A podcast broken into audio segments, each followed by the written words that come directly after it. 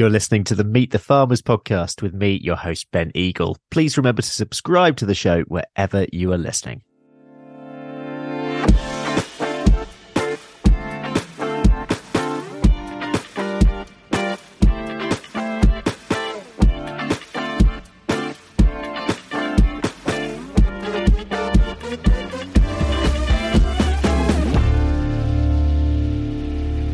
Everyone, and welcome to episode 224 of the Meet the Farmers podcast with me, Ben Eagle.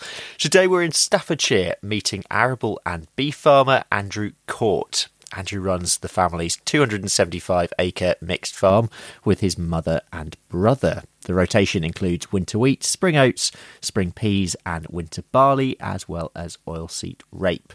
He studied agricultural engineering at Harper Adams before returning to the family farm. Andrew is also involved with the Institute of Agricultural Engineers, and he's the new chair of the Farmers Club Under 35s Committee starting in 2024. Um, and he's also part of the Just Farmers Network. Andrew, welcome to Meet the Farmers. Thanks for coming on. Hey, thank you for inviting me, Ben. It's a real honour. Oh, it's great to have you here. Um, let's dive straight in. Give us a bit of an introduction to um, the farm, maybe some history of it as well, because um, it's uh, I think it's from your mum's side side of the family. Absolutely. So um, yes, uh, as you say, it, it, didn't come down down my father's side. It, it comes from my mum's side of the family. Um, the farm was originally my great great uncle and his uh, family were tenants sort of beginning the turn of the century um, in the 1900s, and that that passed down. And then in 1956, the estate that the farm was part of um, went bankrupt, and they were forced to sell. So my grandfather, who was looking to move off his own tenant farm at the time, was having a conversation with my great uncle, and he said, "You know what? This land is." Uh, is better than people think it is. You, you should put an offer in. So my my grandparents uh, put an offer in and bought the farm in 1956. They came here. They were predominantly dairy farmers. They'd been dairy farmers where they were before, as well as being a, a landlord of a pub. And uh, my grandfather was very keen on his vegetables. During the war, he went round doing people's vegetable gardens because he was too young to uh, to enlist. Hang on, I've, I've, I've, I've just got to pause you on the fact that they were dairy farmers and they ran a pub. Did they, were they just yes. massive gluttons for punishment? No, well, I, I, don't know. I mean, the pub's still going. It was an absolutely beautiful pub. The the pub was on one side of the road, then the farm on the other, and then between the farm and all the fields was a was a river um, with one wooden bridge to access all the fields, and that generally washed away every winter. So they had to rebuild a, a bridge every every spring. Um, so you can understand why they decided they wanted to move. Yeah. Um, so so yeah, when they came to the farm, um, it, it it was a really mixed enterprise. We're very close to um, Swynnerton Army Camp. So after the war, it was a it was a munitions factory during the war, and they bought a lot of the uh, the buildings off the camp and and, and put them up. So we had uh, we had a, a, shower block as a as a chicken house, and uh, again there were some offices as well. That was a chicken house, and uh, an old an old bomb storage unit. That was uh, that was a cattle shed. So yeah, when they came it, it was very much completely mixed, uh, hugely diverse. The dairy cows were the the main enterprise, but there was always a few pigs. There was sheep. There was potatoes. There was uh, the whole of the bottom lawn. As you can imagine, that this is actually a, a former hunting lodge, so it has a very grand garden. Okay. Um, and the whole bottom lawn was uh, was down to vegetables. Um, just if they could do it, they were doing it basically. Wow. Um, and then uh, they had uh, my, my aunt and then my mum and then my uncle. Through the through the decades they then continued to, to streamline and specialize as everybody did in those times. Um, they bought a second farm and, and, ended up with a system where the, the dairy cows were on this farm and uh, a, a, little bit of crop. And then the the calves went down to the other farm to be raised as beef animals. Um, and then they sadly passed away and my, my uncle took over and um, during the dairy crisis of 2010. Uh, he came out of cows and right. replaced the cows with suckler cows so that he could just continue with, with the beef line. And then um, just before COVID, my, my, uncle is getting on, wants to, to scale down. We were biting at the bit, so to speak. So it was arranged that um, that we purchased the the family farm and uh, and took over right at the beginning of lockdown in in April 2020. Wow. So whilst most people were uh, were not sure what to do with themselves and doing a lot of home DIY, we were suddenly setting up a farm in what turned out to be one of the driest summers uh, of the century so far. so it was a, a, really enlightening process. Yeah. Um, Where did you get the farming bug first of all? I assume it was through your uncle. Um, so as a kid, I didn't really have very much involvement with the farm. I, I, had a toy farm that my parents built me for my fourth birthday, and my, my grandmother presented me with a, a pedal tractor, which was uh, a replica of the, the big one my uncle had just bought for my third birthday. Um, and he used to pedal around the patio with that. But but other than that, I didn't really have much involvement with farming until my, my grandmother passed away when I was 12. And then because my uncle was on his own, my, my mum started coming up to help. Um, and she, in the summer holidays, she'd drag us along with, with her. Okay. And very soon I became gate boy, as everybody does. um, and uh, was desperate to to learn to drive a tractor. So right at the end of harvest, I was allowed to um, to jump in a tractor in a completely empty field and, and just have a play. Um, and, and that carried on for, for a little while. And I was allowed to reverse a tractor around, uh, reverse a trailer around some bales. And I just sort of basically taught myself how to drive a tractor. And, and that, that's where my, my real bug for, for agriculture came from. And uh, it's just grown from there. It's, it's just been a, a an unearthed passion, so to speak. Yeah. But I mean, did you think that you'd go into something other than farming? When I was really young, my other my, my real passion was for designing things. And that was inspired by um, a cartoon of the wind in the willows that we used to watch. I was absolutely enamored with the uh, with the caravan that they used to go um, traveling around in. When when i was uh, six and uh, at school I actually put that when I grow up, I wanted to be a gypsy um, because I was so uh, so enamored by by this uh, by this caravan. Um, but that that um, led me to wanting to design things and build things out of wood, which my my dad encouraged me to do. So actually, growing up, I thought I was going to be an engineer, and right the way through my my school years, my my parents said, especially when I found agriculture, that um, by by all means if you want to go into farming in the future, then go into farming. But we would suggest that you you do engineering because that will allow you to open many other doors should you decide not to, and you've got that that fallback, which is very sensible advice. So I, I did physics and design and technology and all that sort of stuff at school. But uh, yeah, if, when I came to choosing universities, the the opportunity came to go to to Harper Adams to study agriculture and mechanical engineering all in one. So uh, it was absolutely fantastic. Okay, tell us a little bit more about your time at Harper. Oh, I, I mean, I think uh, my, my, time at Harper was perhaps a bit boring compared to most people's. um, but it, it was a, a, really, really good experience. You, you learn so many different aspects of engineering that you perhaps wouldn't at other universities um, because agriculture in as an engineering industry actually encompasses far more disciplines than automotive or aeronautical it's it's there's so many different aspects because the machines are designed to operate in multiple different environments not just one or two controlled environments which are very easy to replicate so you would study hydraulics you would study robotics you'd study electronics you'd you'd study soil science you'd study uh, building design and civil engineering. It is it's such a huge plethora of different topics with it within agricultural engineering. Now I found it all completely fascinating. Um, and then the the placement year as well. Actually, you, you get a bit daunted. Oh, I don't want to do this, but it sets you up so well for going into uh, a working environment after university, and, and already puts your foot through the door at, at some big businesses. I was very, very fortunate. I, I went to uh, to Case New Holland's plant in Basildon. Wow. As a as a field test engineer, so uh, the the job description was basically to to take prototype tractors which were coming through the development process and put them out with farmers to to gain feedback um, and see where the faults were, but also to try and replicate some uh, real life scenarios and test specific aspects of the tractor that they were trying to improve. So um, PTO engagement was the was my real hot topic when, when I was there. This episode is being supported by our primary sponsor, Howden Rural, which is the new name for A Plan Rural. The Howden team shares my passion for giving a voice to farmers, and we are both driven to raise the profile of farming voices to a wider audience.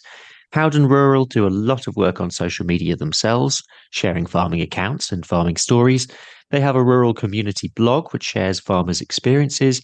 They also support a growing number of initiatives that champion UK farmers, including this podcast. So, a big thank you to Howden Rural for supporting Meet the Farmers. Let's widen this out to, to tech and machinery sort of going forward now. What are you most excited about um, that going forward? Uh, I think there's there's two sort of areas with technology in, in, agricultural engineering that are the hot topics at the moment. I think the the first one is fuel or fuel sources.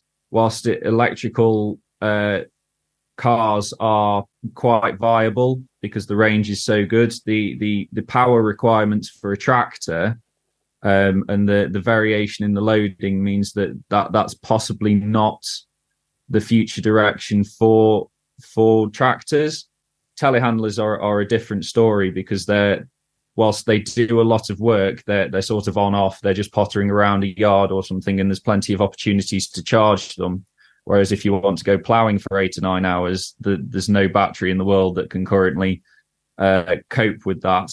So things like uh, hydrogen, people believe hydrogen is the way forward, but um, the, the technology is not there yet and the, the safety aspects aren't there. As as someone said to me 10, 10 years or so ago, that uh, what people have got to remember is that if uh, if you go baling in somewhere like um, uh, Cambridgeshire, where it's quite flinty in places, and you get a spark in the baler, you know you're not going to try and save the baler. You're just going to run because you've got a small nuclear bomb the, in the in the field. Um, but uh, but it, te- I think hydrogen will come, but I think it's a long way away. And I think that um, New Holland have recently launched a methane system, uh, the first production methane tractor, and that is out and about working on farms. And and the methane can be derived from your from your cattle's poo, and the technology's there. So I think I think that's going to be the first one where they uh, where tractors go. I think telehandlers will be uh, will be battery powered, but I think tractors will go in a different direction. So I think that's the the first real uh, interesting thing coming in in in agriculture. And the the other topic I'd I think is robotics. I think robotic and self driving tractors are coming. I think that it's not the practicalities haven't been fully thought out yet. We're very good at um, in our industry at thinking, well, we'll think 10 steps ahead that's we'll skip to the we'll skip to the fully autonomous machine that drives everywhere and does everything by its by itself but for me i don't think that um i don't think that's quite practical because with the best will in the world if if you're collecting bales for example the machine can log where it dropped the bale so it can remember so it should theoretically know where the bale is to go and pick it up but um if it's a round bale, it could roll down the hill. It, it, could go anywhere. So I think there's there's still a need for for drivers in certain circumstances, um, and that's why I feel the the hands free hectare project, which is being run at Harper Adams, that that's sort of the nice middle ground, and I th- I, I think that project has a, a really big future yeah, no, there's, there's a lot, lot of excitement in that. I think um, for lots of people. Uh, let's bring this back um, to your story on the farm. Take us back to, um, I suppose that that time when your uncle says, "Yep, t- time to move on." Um, you're taking the farm on. What does that first year look like? Um, what are you doing? What's on the ground? What's happening on the ground? And and who's doing what? How are you working together? So we actually knew this was going to happen um, a year or two in advance because there's some complex things to sort out. Um, and I was actually recovering from ill health at the time, so it, it, was the perfect opportunity to, as I recovered, to to sit down and, and look at things and decide what was the right thing to do. My brother was working for my uncle, um, so he he didn't really have the time. So I, I basically took that step back and said, well, what's happening in the future and what do we need to think about? So back in 2018, 2019, um, the Sustainable Farming Incentive or SFI and uh, the Environmental Land Management Scheme, uh, otherwise known as ELMS, were being talked about. And it was really looking at trying to, initially, it was looking at trying to force farmers down a, a particular path, potentially by penalising them on their um, on their subsidy that that was what was being talked about in the initial stages. That hasn't transpired, fortunately. It's a much more encouraging path. But when we were reading all these things and talking to other farmers in the industry, some of whom were sitting on these panels, um, advising on on on these strategies, that they said, you know what, you, should really consider going down the more direct drilling routes, and that that was really where we started. We said, well, why would we go out and buy a a, a conventional plow and a power harrow and seed drill combination um, rather than starting off as we mean to go on? Because we'd only have to swap them in in five years time and potentially lose quite a bit of money if the market's being flooded by all these second-hand machinery. So we said from the outset we were going to go more arable because that seemed like the, the right thing to do and then we were going to to do it as sustainably as possible. So we started on the basis of, of direct drilling, and then it, it, sort of naturally evolved from there. As we were setting up, we were approached by Severn Trent, who said, "Did you know that you're in a, a groundwater catchment zone, which means that they extract water out of a borehole in our area?" And they have to deal with the nitrates out of the soil leaching into that water. They then have to treat it. So they said, "We've got some funding to um, for you to pay for you to put cover crops in, which will uh, which is basically a plant between your your two main crops, whether it be your your wheat and your your barley, for instance, um, and that absorbs the the plants absorb all the nitrates to to reduce the level of treatment that uh, that Severn Trent have to have to give to the water, and also it, it makes the nitrates then available for our for our next crop. So it saves us money on fertilizer. So we, we've naturally evolved down this regenerative farming route. So we started with the crops, and as, as you mentioned in, in your intro, we, we grow quite a wide range for such a small farm. Yep. Um, and then we um, it's evolved to include cover crops. Um, we we now run trials and training days alongside uh, our, our suppliers on cover crops, and I'm I'm asked to speak quite widely about them but also we then began to integrate our, our beef side of the business into that, and we're, we're on this this journey to create a, a sustainable and biologically dynamic soil and farming system. Yeah, just just tell us a little bit more about um, how the the beef and the arable enterprises sort of work together. Because because your your your beef, as I understand it, you're, you're grass finishing and, and you're mostly just out on permanent pasture. Absolutely. So we we do integrate grass into our rotation. So uh, when we feel that uh, soil needs rest, um, we will we'll take that field out and plant grass in it for, for two or three years. We're we're actually experimenting with a temporary herbal ley the, this time. So instead of just having your grasses and your your clovers, we're we're planting all sorts of different herbs such as chicory and plantain, which, which, have other benefits to the animal. We, we, we do that for two or three years to rest the soil and really build the, the soil's biological nature. And that will be used predominantly for, for our silage. Um, but we do have um, 50 acres of, what is termed permanent pasture, which is uh, grass that can only ever be grass. It can't be cereals. Um, and we graze our animals outside as as much as possible in, in that system, but they do come in in the winter, um, and uh, that that creates a lot of manure. We can use the straw from our from our wheat and barley to bed them to which creates this manure, um, which we can then recycle out onto the the arable land as a natural fertilizer. Um, we're looking at taking that a stage further. So rather than spreading it as manure, we, we keep it for a year or two and, and convert it into compost, which is even more nutritious um, but also the cover crops. Uh, one, one method of uh, destruction, so to speak, of, of, the cover crop is to graze them. Animals are the most efficient carbon converters in the world. So we want to get that plant from a, a living organism through to to to a carbon source that will feed the the bacteria and fungi that exist within the soil. And um, the one of the most efficient ways of doing that, as I say, is to to graze those plants. So we're we're looking slowly and steadily at, at integrating the the animals into grazing the, those plants as well.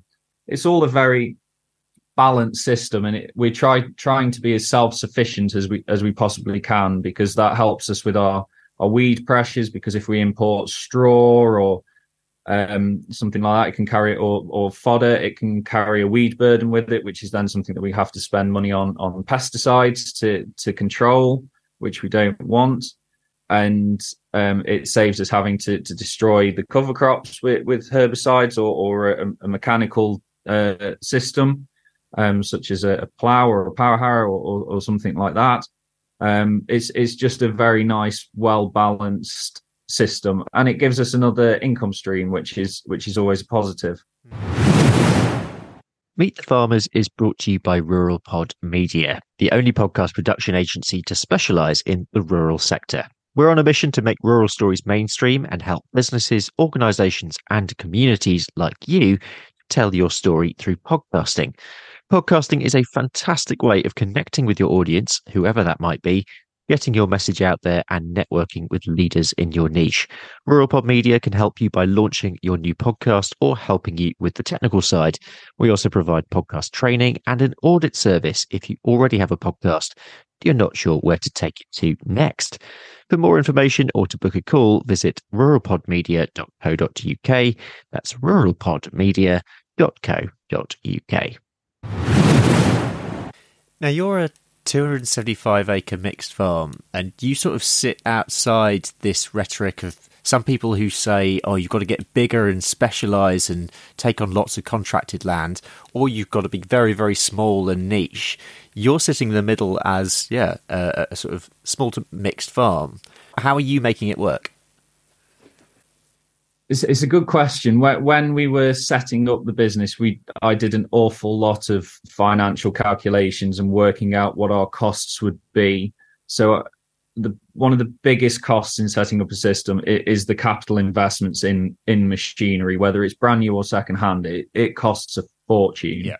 Um, I was thinking uh, in the in the car earlier, uh, the tractor that we've got on the farm, some Aston Martins are cheaper than, than that tractor. it's just just to give listeners an idea as to how expensive some of this stuff is. You, you could be driving an Aston Martin or a Ferrari for, for less money than than a lot of tractors on the roads it's all about making sure that you're being cost effective. Do, do you need the size of tractor that you're purchasing? Um, do you need this? Do you need that? Um, and, and, really, attention to detail in the finances makes it justifiable.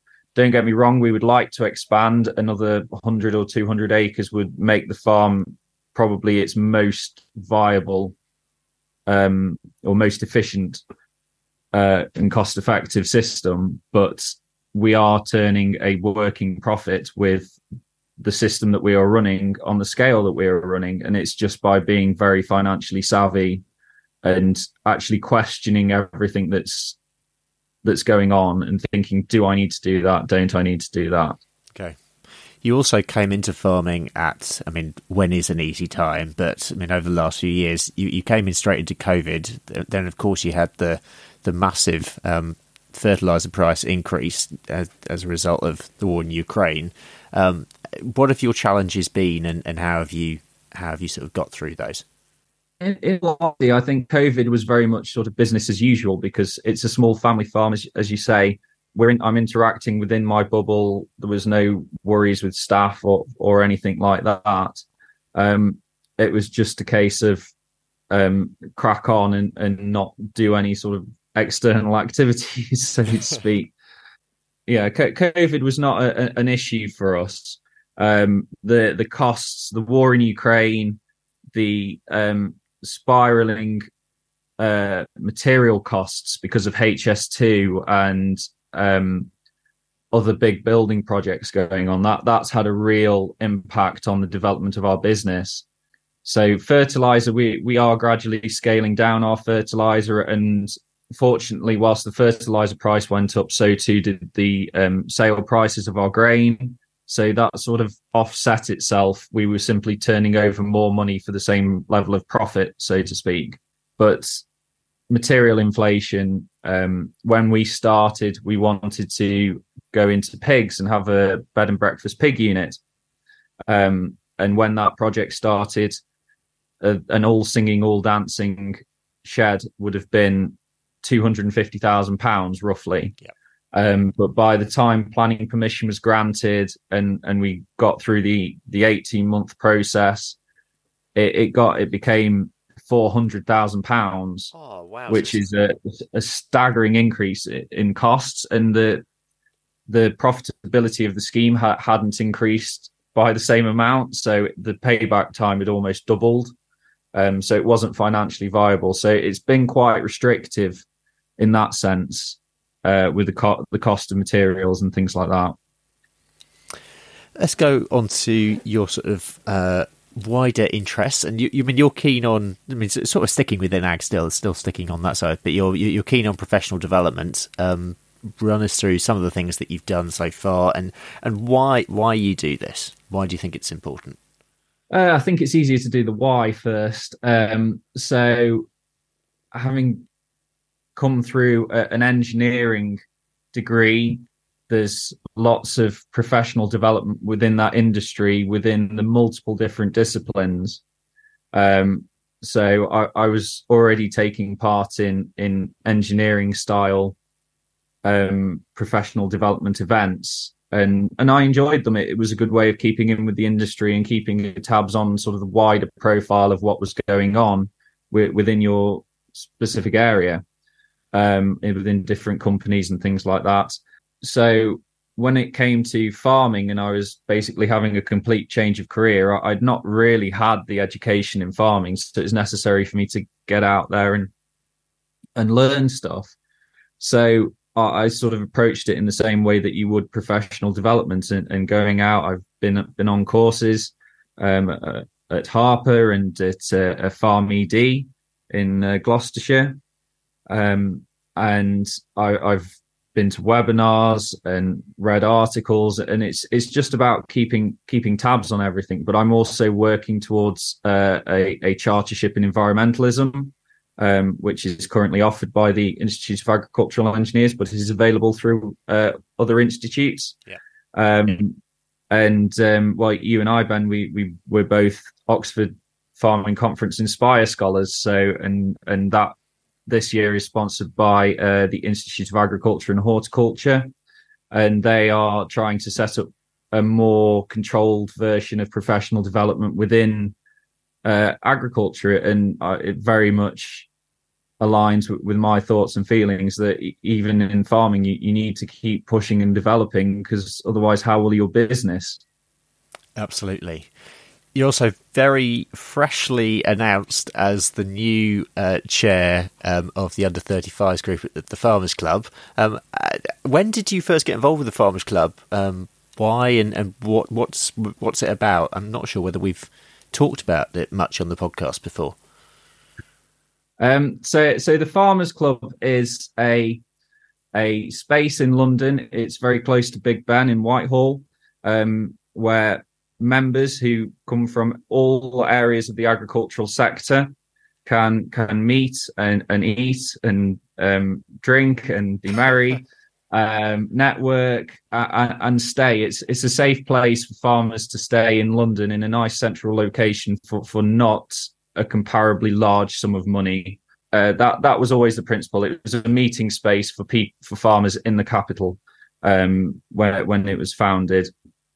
I, I became involved again when I was looking for ways of becoming chartered. Um, I came across uh, a branch meeting of a of a institute of a local institute, and they'd had somebody from the Farmers Club speak about the club, and I thought, oh, what's this? So I googled it and I found it, and uh, I saw that they got uh, uh, as was an under 30 section at the time. Um, and I was going through the events, and uh, it it was basically they they had uh, a couple of farm walks a year in different regions, um, and they also had a number of dinners, which meant going to London, but networking with with farmers from around the country of, of a similar age, and not not just farmers, but vets, farm accountants, Yep. all sorts. Um, it's a really diverse group of people. So uh, I I emailed the the secretary, and and she very kindly invited me along as a guest to to experience it and see what I thought of it. Um, so I I, I did that, and uh, I, I met my uh, my girlfriend that night Oh for the first time.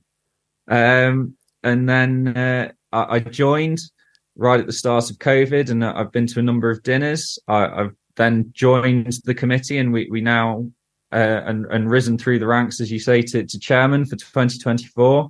And it we just run a, a huge array of different events for for our members. Some of it is educational. We we have a fund specifically for education of, of our members, and that that is offering professional development style talks and training days on all different aspects of farming, whether it be marketing, business management, succession. Uh, we've done one on regenerative farming, and then, as I say, we've got the the farm walks, we've got networking events, just casual drinks, um, and it, it's just really utilizing that space for people up and down the country to come and and experience and enjoy farming and talk about farming. Um, it's it's a really wor- worthwhile organization and, and I, I do owe the club a lot because my, my girlfriend recently turned into my fiance so uh, yeah, it's, uh, it's a really good to you both space. for that as well. Yeah. thank you very much Um, if that sounds of interest to anyone, which I'm sure it probably will to some listeners, um, how do they get involved? um, so initially i would uh, google the farmers club and it should uh, bring up the website. There is uh, a contact us page and and the membership forms if you do want to get signed up. But yeah it, it's open it's open to everybody but the under 35s are are going strong.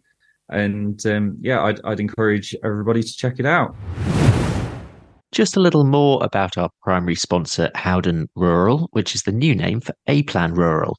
Same people, different name. Howden Rural provide bespoke insurance cover for farms and estates. This could be for anything from tractors and machinery to a new exciting diversification venture.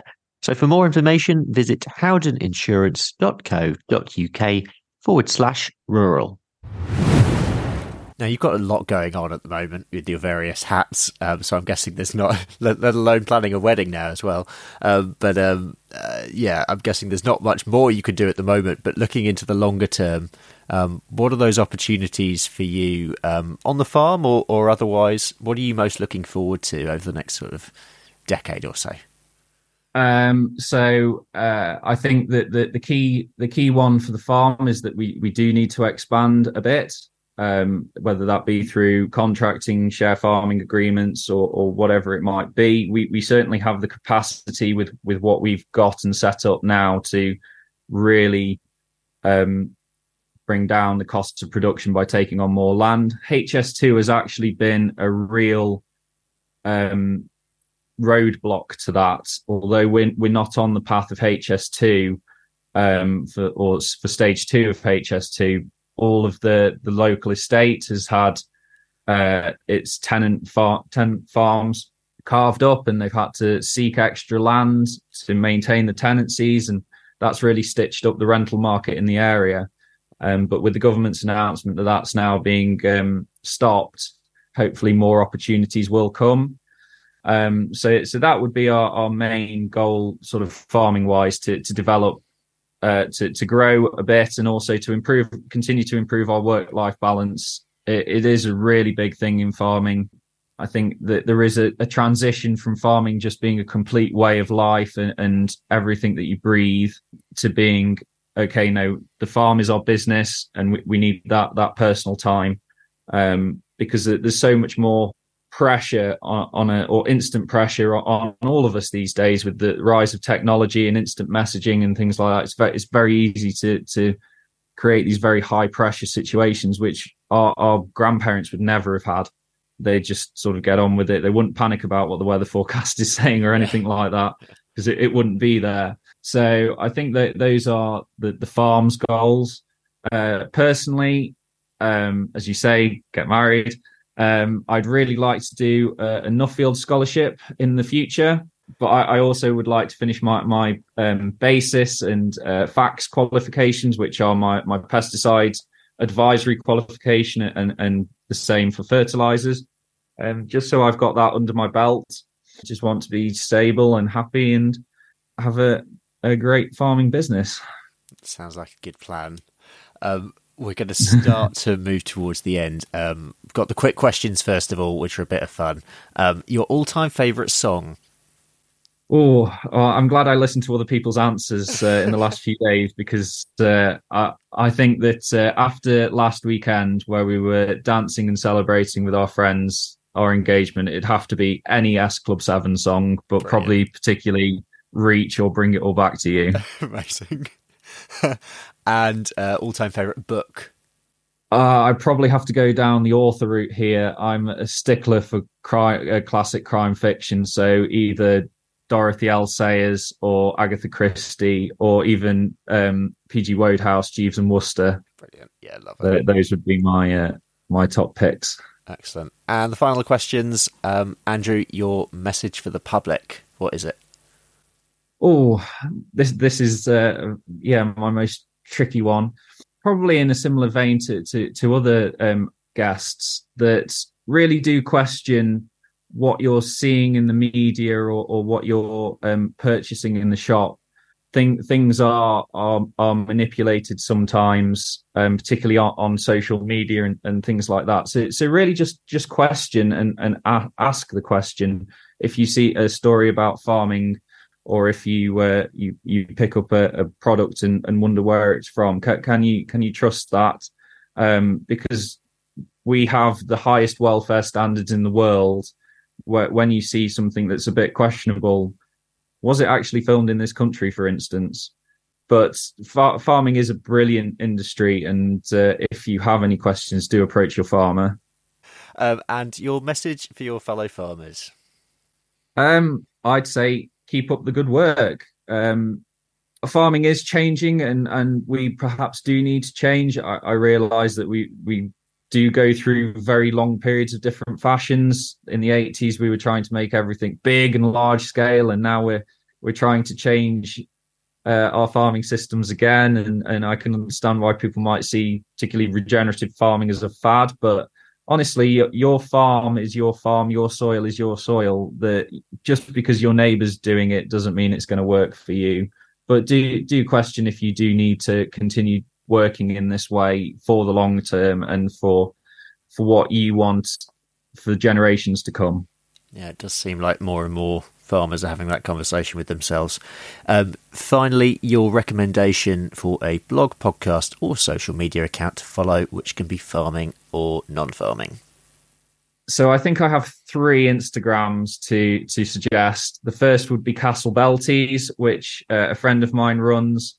Uh, she and her family raise belted Galloways, and they, they just started doing that through COVID, just you'd follow the story of their Galloways, and then, then off the back of that, they've launched a beef box business. But it's Great. it's really good fun to watch. Um, Batemore Farms in um, Norfolk, I've been following them for a while. It that's really good fun, really honest view of farming, and she's doing absolutely amazing things. Um, and then uh, BBC weather presenter Becky Woods is uh, her partner is a farmer as well, so her Instagram account is full of everything. She's got weather updates for you, which is great for farmers. She's got uh, milking updates at 4 a.m. on a Sunday, and she also does a bit of horse riding and has dogs as well. So there's something for everybody on her account. So uh, those would be my three recommendations. Uh, super shout outs. We'll, we'll put all those in the show notes. Um, Andrew, that's it. It's flown by. Uh, but thank you oh so oh, much for coming on uh, the podcast, telling us about your story, and yeah, good luck for everything going forward. And um, yeah, congrats on uh, the engagement as well. No, thank you very much, Ben. It's been an absolute pleasure. That is it for today. Uh, we will leave it there. A big thank you to my guest, Andrew Court, for coming on the show. Thank you very much for listening. Um, thanks to our primary podcast sponsor, Howden Rural Insurance. um, who support the show. Without their support, um, the show couldn't really happen. Any extra information is in the show notes. Um, any links mentioned today, they're also there. Next time um, will be our final episode of the year, and I'll be joined by a brand new panel of guests for our big farming quiz of the year when we'll reflect back on the year in farming. Really looking forward to that. But yeah, cannot cannot believe how quickly this year has flown. Um, for now, though, I'm Ben Eagle. This has been Meet the Farmers. Thank you very much for listening, and I hope you all have a great week.